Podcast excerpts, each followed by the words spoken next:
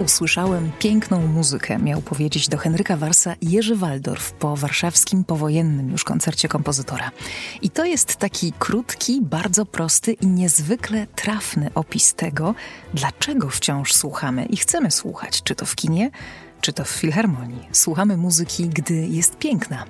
Ten mój pięcioodcinkowy cykl zatytułowany Niezapomniana melodia opowiada o tym, co muzycznie najpiękniejsze w polskim kinie. A cykl realizuje w ramach programu stypendialnego Ministra Kultury i Dziedzictwa Narodowego Kultura w sieci. No i zapraszam na kolejny odcinek, w którym pojawią się i Wars, i Komeda, i Matuszkiewicz, i Kazanecki, i inni.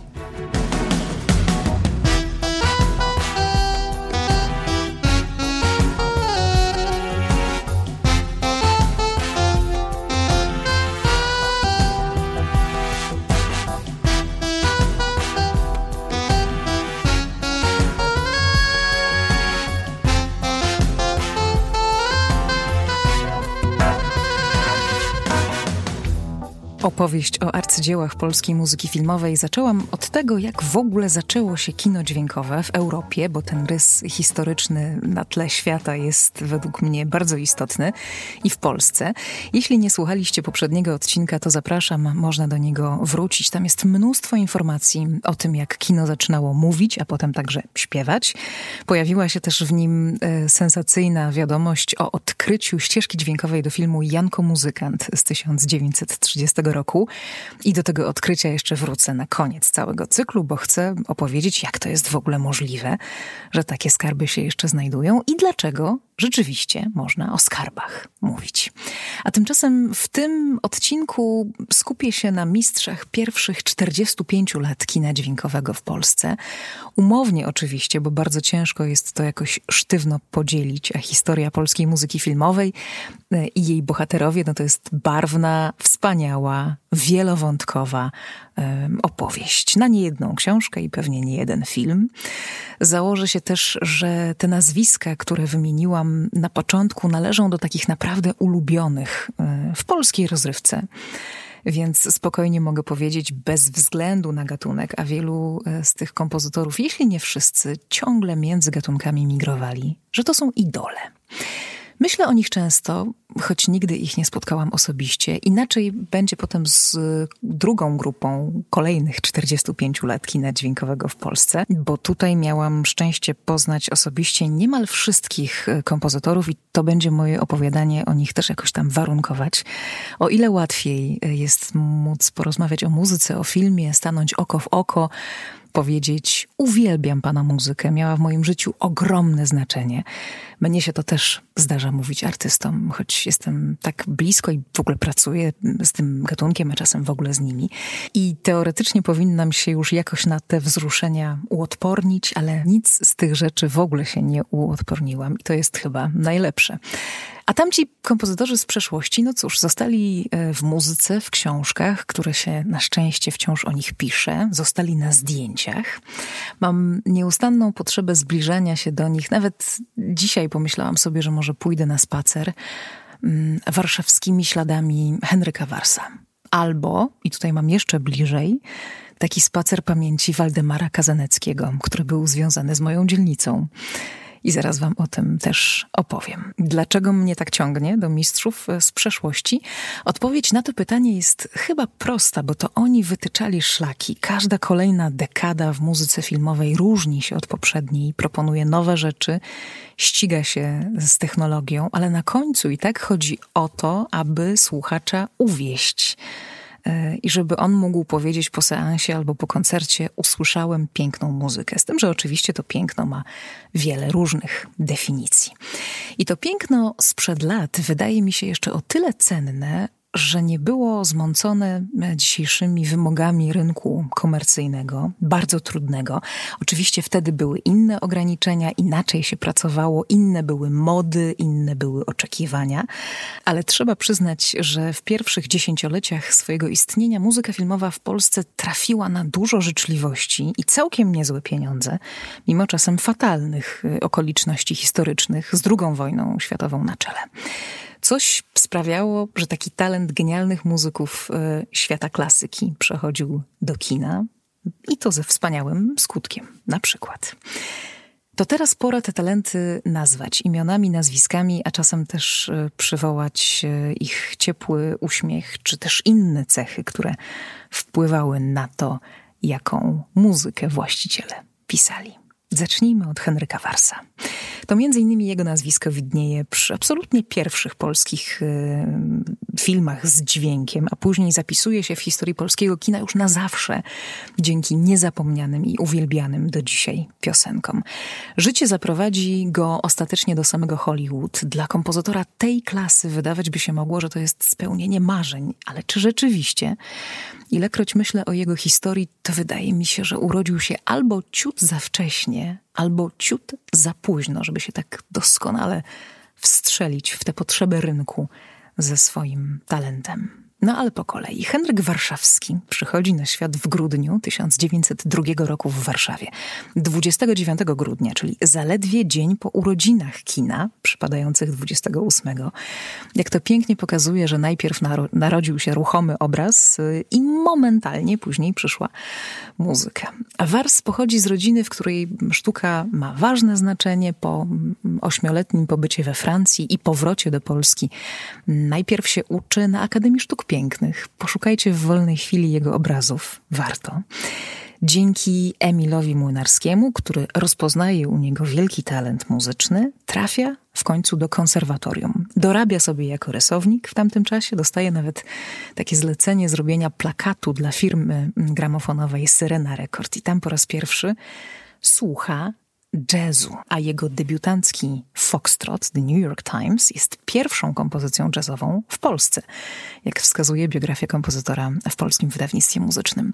Dwa lata później dostaje pierwsze zlecenie filmowe, komponuje do filmu Na Sybir Henryka Szaro. Maszyna zamówień rusza wtedy już na dobre. Przedwojennych filmów z muzyką Henryka Warsa było ponad 50, to jest rekord. Wymienię te najbardziej znane – i uwaga, to też jest y, tylko część. Każdy z tych filmów ma piosenki. Piosenki, którym trudno odmówić istotnej roli w polskiej kulturze, nie tylko filmowej. Mamy Miłość Ci Wszystko Wybaczę w wykonaniu Hanki Ordonówny z filmu Szpieg w masce. Premiera w 1933 roku. Mamy mm, piosenkę o zimnym draniu z pieśniarza Warszawy z 34. Śpiewa Eugeniusz Bodo. Jest y, Śpi, kochanie, z filmu Paweł i Gaweł, premiera 1938 rok. Eugeniusz Bodo i Adolf Dymsza jest seksapil. Umówiłem się z nią na dziewiątą z filmu Piętro wyżej, ten sam 38 rok i Eugeniusz Bodo. Już nie zapomnisz mnie i ach, jak przyjemnie, z zapomnianej melodii, też rok 38. Tylko w Lwowie, e, dobranoc, oczka, zmruż i wiele wiele innych. Nie bez znaczenia jest współpraca Henryka Warsa w tamtym czasie z teatrami rewiowymi. W końcu zostaje kierownikiem muzycznym i dyrygentem Syreny Rekord, której wiele cennych nagrań przepadnie na zawsze podczas wojny. Sam Wars w trakcie wojny zostaje zmobilizowany i bierze udział w kampanii wrześniowej. Potem trafia do Lwowa, i na Bliski Wschód oraz e, do Włoch, gdzie cały czas pracuje zawodowo jako muzyk. To jest bardzo e, ciekawa część jego biografii.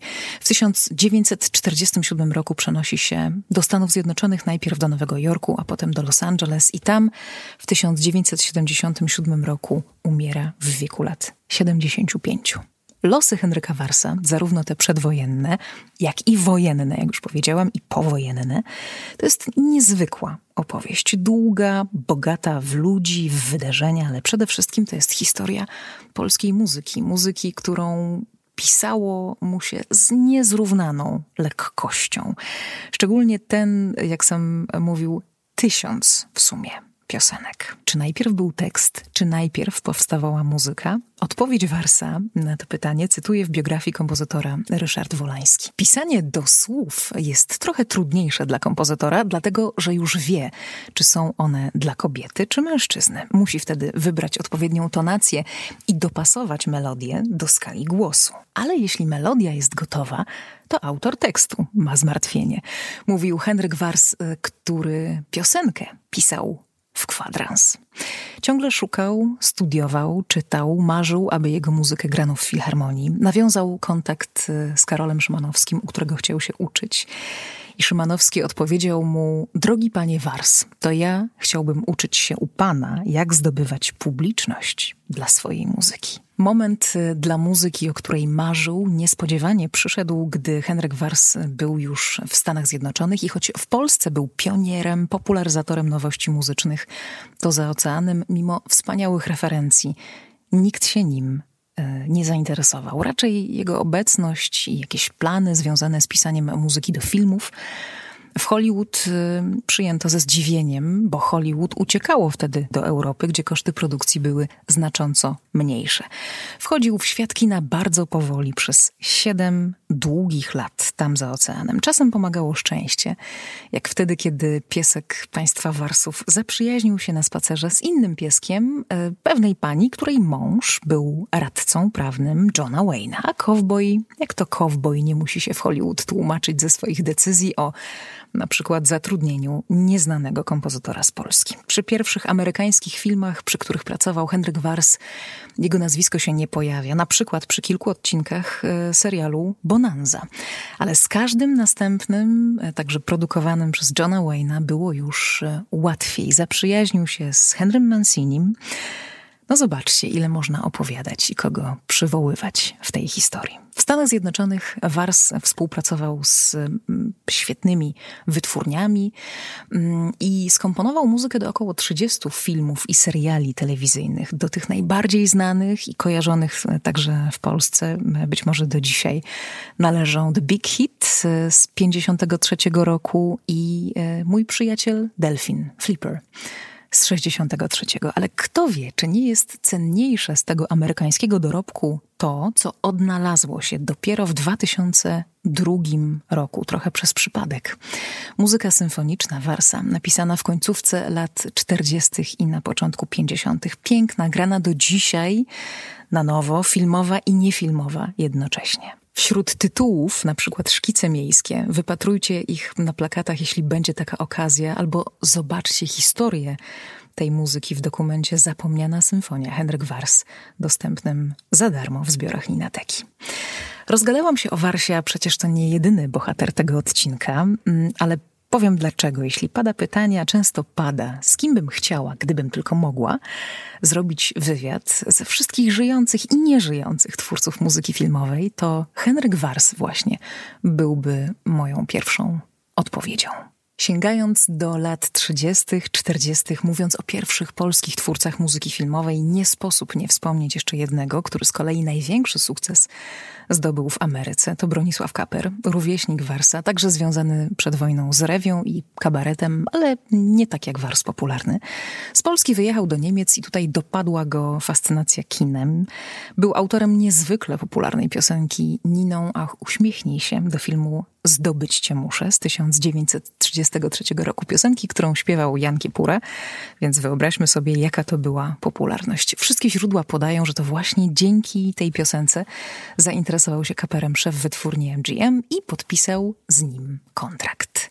Przez 28 lat tej pracy dla MGM Kaper skomponował muzykę do prawie 150 filmów e, i e, był tutaj Bunt na Bounty i Lily. W 54 roku muzyka do tego filmu jego autorstwa nagrodzona Oscarem i wydaje się, że to właśnie o nim powinniśmy mówić jako o pierwszym Polaku, który zdobywa Oscara. Wiadomo, że wcześniej e, po Oscara sięga mający polskie korzenie, ale nawet nie mówiący po polsku Leopold Stokowski za muzykę do fantazji Walta Disneya. No ale Kaper y, absolutnie wydaje się tutaj na tle tej historii bardziej polskim zdobywcą Oscara i pierwszym w historii. Wygrał wtedy z wielkim Mikloszem Rożą, który nominowany był za muzykę do Juliusza Cezara i podczas uroczystości rozdawania Oscarów Siedzieli obok siebie, on przy przejściu na estradę w pewnej chwili miał powiedzieć: Zamieńmy się miejscami, po co masz mi stąpać po czubkach butów, kiedy będziesz szedł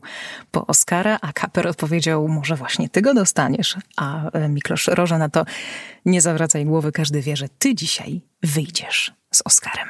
I tak się stało. Bronisław Kaper zdobył swoją mm, filmową muzyką również trwałe miejsce w historii jazzu. Jego On Green Dolphin Street z filmu Green Dolphin Street to wielki jazzowy standard znany jako piosenka ze słowami Neda Washingtona, tego samego, który napisał When You Wish Upon a Star dla Pinokia, ale także mm, znany w wybitnej instrumentalnej wersji Milesa Davisa. Trębacz nagrywał ten utwór kilka razy, a to też tylko część, jeszcze mm, można wspomnieć Invitation, także filmowe, spopularyzowane przez Johna Coltrane'a. Sam Kaper poproszony o zagranie czegoś swojego zawsze podobno zaczynał właśnie od Invitation. Jest jeszcze jedna część biografii e, hollywoodzkiej e, tego kompozytora ważna dla Polski. To jest wsparcie, jakie dawał e, dzięki swojej pozycji polskim filmowcom w Hollywood. To są przyjęcia, na których bywali nasi artyści i gdzie, jak sądzę, rodziło się wiele przyjaźni. Bronisław Kaper zmarł w kwietniu 1983 roku w Kalifornii. Miał wtedy 81 lat. Z zachowanych rozmów z kompozytorem pochodzi taki cytat bardzo przekorny, ale i wiele mówiący o tym, że największym wrogiem kompozytora jest dialog, dźwięk i obraz. A jak wiadomo, z wrogami lepiej trzymać się bliżej niż z przyjaciółmi.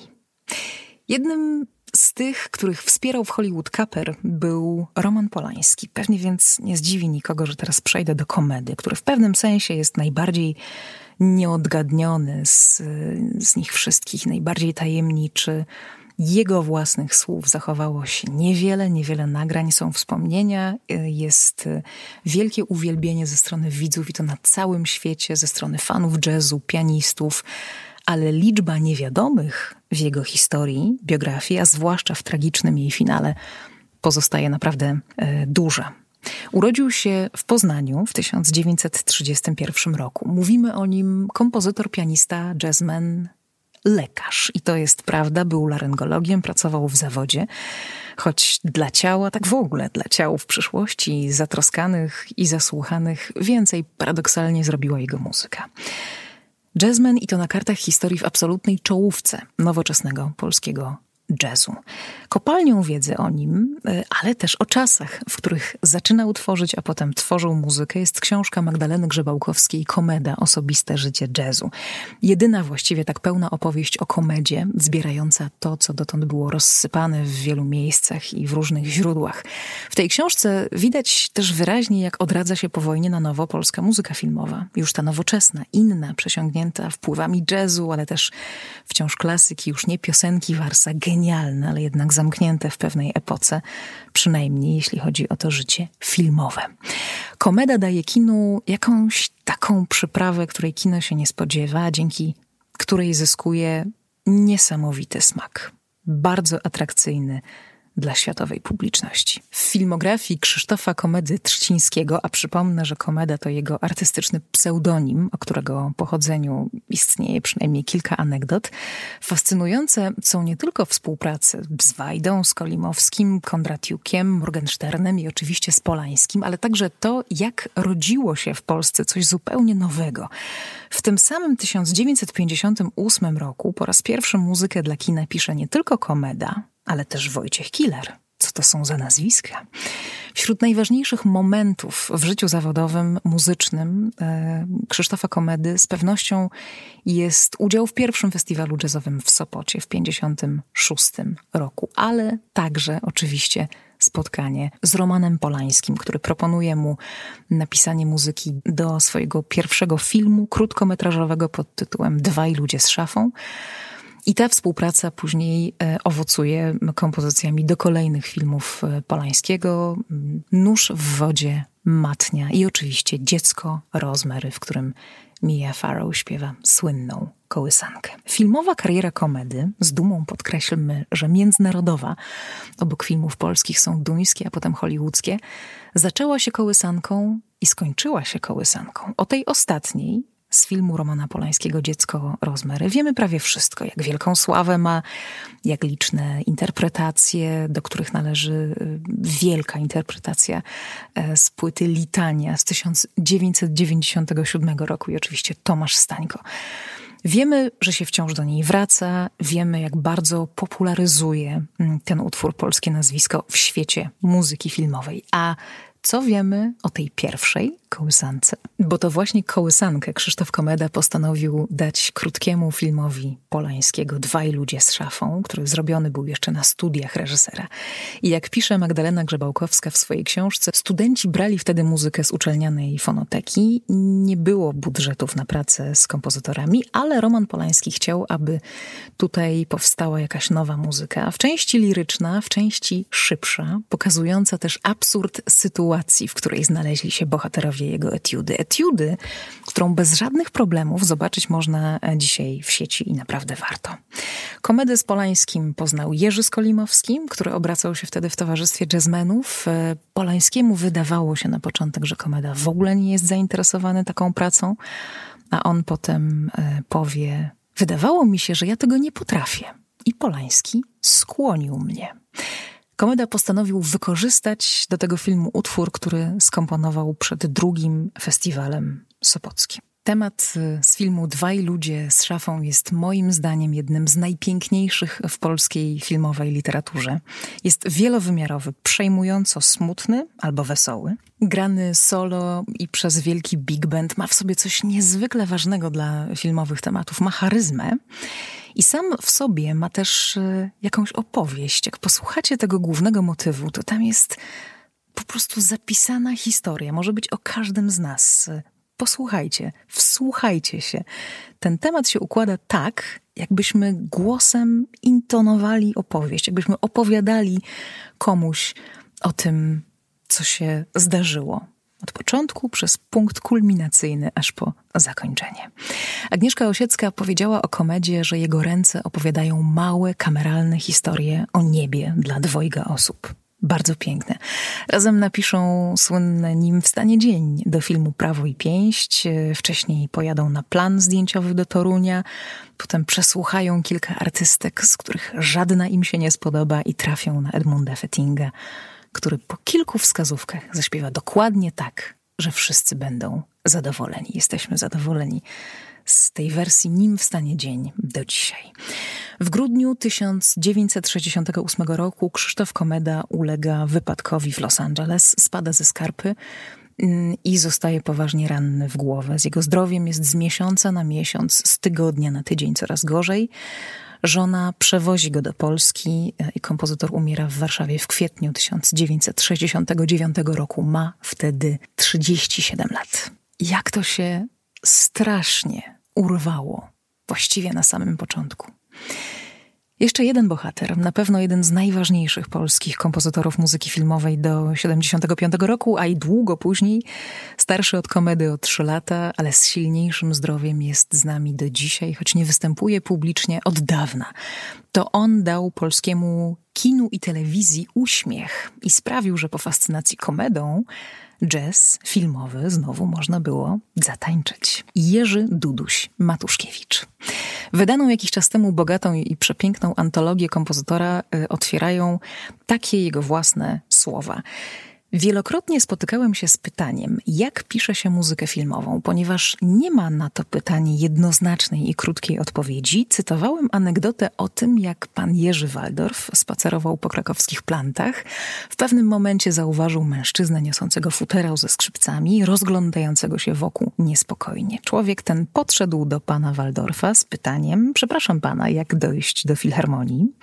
Na co pan Waldorf odpowiedział: Proszę pana, pracą pracą i jeszcze raz pracą.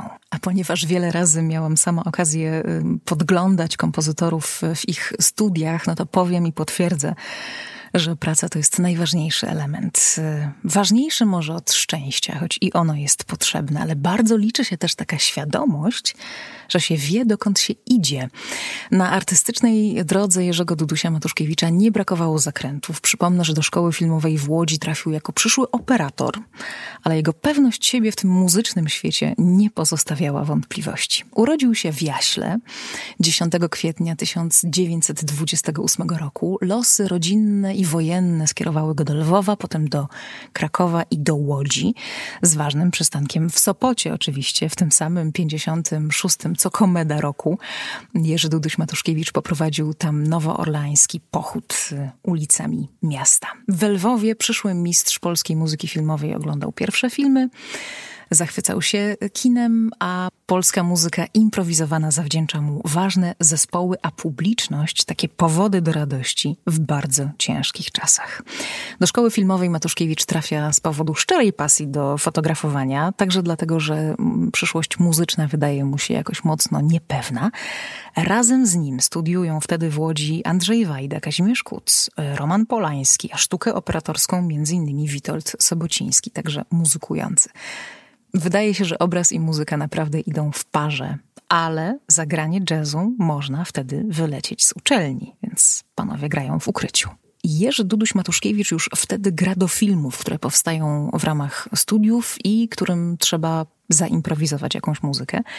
Studenci oglądają też nowe europejskie kino i widzą, że ścieżka dźwiękowa może być oparta na brzmieniu jednego instrumentu i to też jest y, dobre i też działa. No i w końcu zapada decyzja, że jednak jazz, nie kino, ale w ślad za tą decyzją jest następna, że oto jazz w kinie i to jest dopiero dobre. Filmowa kariera Dudusia, Duduś to pseudonim i też znam przynajmniej dwie opowieści skąd się wziął, ale najważniejsze, że przylgnął do artysty. Zaczyna się w latach 60. od animacji dla studia Semafor. Szybko dochodzą seriale i filmy, których nie chcemy do dzisiaj przełączać, gdy pokazywane są w telewizji. Stawka większa niż życie, Janosik, wojna domowa, jak rozpętałem drugą wojnę światową, alternatywy cztery, no i później jeszcze kultowy czterdziestolatek. Mm, z filmów nie lubię poniedziałku, rozmowy kontrolowane, poszukiwany, poszukiwana, małżeństwo z rozsądku i wiele więcej. Do tego piosenki, perełki w polskiej rozrywce, także istniejące w kinie, zaglądające do tego kina jako cytaty, albo już współcześnie jako polskie standardy, jak jeszcze w Zielone Gramy na przykład, do słów Wojciecha Młynarskiego. A teraz od kuchni. Bystre e, ucho wychwyci, że niektóre tematy Jerzego Dudusia Matuszkiewicza powracają w kolejnych filmach i serialach, jakoś tak podróżują. A czołówki, te fantastyczne czołówki, które nas ściągają z drugiego końca mieszkania, komponowane są według pewnego klucza. Motyw główny, fragment liryczny i akcja. Nic w tym złego. Patenty Dudusia niejednemu młodemu kompozytorowi pomagały w pracy. On sam orkiestracji uczył się ze wskazówek Henry'ego Manciniego. Saksofonista, jazzman, narciarz, artysta ze świetnym okiem i wybitnym uchem. Ten, który nam skomponował wiele wspomnień. Powiedział kiedyś, że jak się gra jazz, to w człowieka wstępuje jakaś taka niesamowita energia. Jak się słucha Jerzego Dudusia Matuszkiewicza, dzieje się tak samo. I czas na ostatniego bohatera tego mm, odcinka, cyklu, to będzie Waldemar Kazanecki, rocznik 1929. Ważna postać dla polskiej rozrywki, ale też dla muzyki tak zwanej poważnej. O tym się niestety nie pamięta. Pamięta się głównie jeden jego utwór, ale on sam, choć zdarzało mu się budzić nim żonę, grając na fortepianie, nie uważał go w ogóle za najlepszy w swoim dorobku. Tym utworem jest oczywiście walc z nocy i dni, walc Barbary słynniejszy niż jego twórca, zwłaszcza w wykonaniu Haliny Kunickiej e, ze słowami Agnieszki Osieckiej. Tak przewrotne bywa muzyczne życie. Warto przypomnieć, że pierwszy film, do którego Waldemar Kazanecki napisał muzykę, powstał nawet jeszcze wcześniej niż, niż Narciarze i Dwaj ludzie z szafą, czyli te pierwsze filmy Kilara i, i komedy, bo w 1956 roku była to e, animowana krótka produkcja polskiego Walta Disneya, Władysława Nechrebeckiego, Zryw na spływ o przygodach profesora Filutka.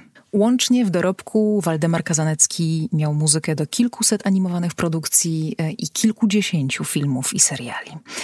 Co wiemy ze wspomnień żony, najbardziej cenił swoją muzykę do serialu Hrabina Kozel, ale i całą produkcję, której początki sięgają 68 roku. I co jeszcze mamy we wspomnieniach? Już my, no to oczywiście Dom z cudowną, nostalgiczną czołówką, z serialem, którego daty y, trochę wystają poza ten 75 rok, który tak sobie tutaj określiłam w tym odcinku, ale chciałam, aby nazwisko Waldemara Kazaneckiego się pojawiło, bo należy do jednych z pierwszych. A z Domem się też wiąże cudowna anegdota, jak powstawał ten serial w stanie wojennym, w szarych, trudnych, ciężkich czasach y, i kiedy Waldemar Kazanecki podarował konsultant muzycznej, dzisiaj wybitnej e, damie polskiego kina, Małgorzacie Przedpełskiej-Bieniek, mm, wiadro pełne czerwonych róż gdzieś tam na ulicy właśnie w tym szarym stanie wojennym. No i jeszcze to przecież on napisał muzykę do filmu Brunet wieczorową porą z cygańską jesienią Anny Jantar włącznie. Waldemar Kazanecki przez lata był szefem cenionych zespołów rozrywkowych i słychać to w jego piosenkach, to doświadczenie. Są czarne chmury, rok 1973, hollywoodzko brzmiące, kapitalnym zestawieniem waltorni i smyczków. Ta muzyka właśnie wprowadza tutaj klimat filmów Płaszcza i Szpady i robi to niezwykle skutecznie. Aż mam gęsią skórkę dzisiaj, posłuchałam przynajmniej kilkadziesiąt razy tej, tego krótkiego, ale fantastycznego motywu. Waldemar Kazanecki zmarł w grudniu 1991 roku w wieku 62 lat. Łączy mnie z nim warszawska dzielnica, w której on mieszkał, a ja mieszkam dzisiaj. Dzielnica gazowych latarni, Sadyba. Otwieram sobie okno w domu i myślę, jakby to było, gdyby można było nadal do niego wpaść. Na pasztet na przykład, albo na ciasto drożdżowe, które sam robił i bardzo to lubił. Wielka muzyka, wspaniałe kino i niezwykli ludzie. Co ich łączy? To, co brzmi w muzyce do komedii Zapomniana Melodia z 1938 roku, z piosenkami Henryka Warsa, w tym e, w tej jednej piosence Już nie zapomnisz mnie. Wybaczcie te sentymenty, ale czy nie jest tak, że w tych melodiach naprawdę jest e, siła zaklęta i czar i moc? A potem nasze wspomnienia w melodiach, które tworzyli i Waldemar Kazanecki, i Henryk Wars, i Krzysztof Komeda, i Jerzy Duduś-Matuszkiewicz, i Bronisław Kaper. I jeszcze jeden cytat y, z Warsa na koniec. Powiedział te słowa podczas jedynego po wojnie pobytu w Warszawie w latach 60. Wojna wojną, komuna komuną, kapitalizm kapitalizmem, a moje piosenki żyją. Popularne były przed wojną, przeżyły wojnę, a po wojnie odżyły na nowo. I to jest mój największy sukces. Takiego sukcesu niezapomnianej melodii życzę dzisiaj wszystkim tym, którzy piszą muzykę dla kina. No i zapraszam na YouTube, na Spotify, Google Podcasts, Apple Podcasts, Overcast. Subskrybujcie, recenzujcie, udostępniajcie, komentujcie, piszcie, wspominajcie. Dziękuję. Magda Miśka-Jackowska.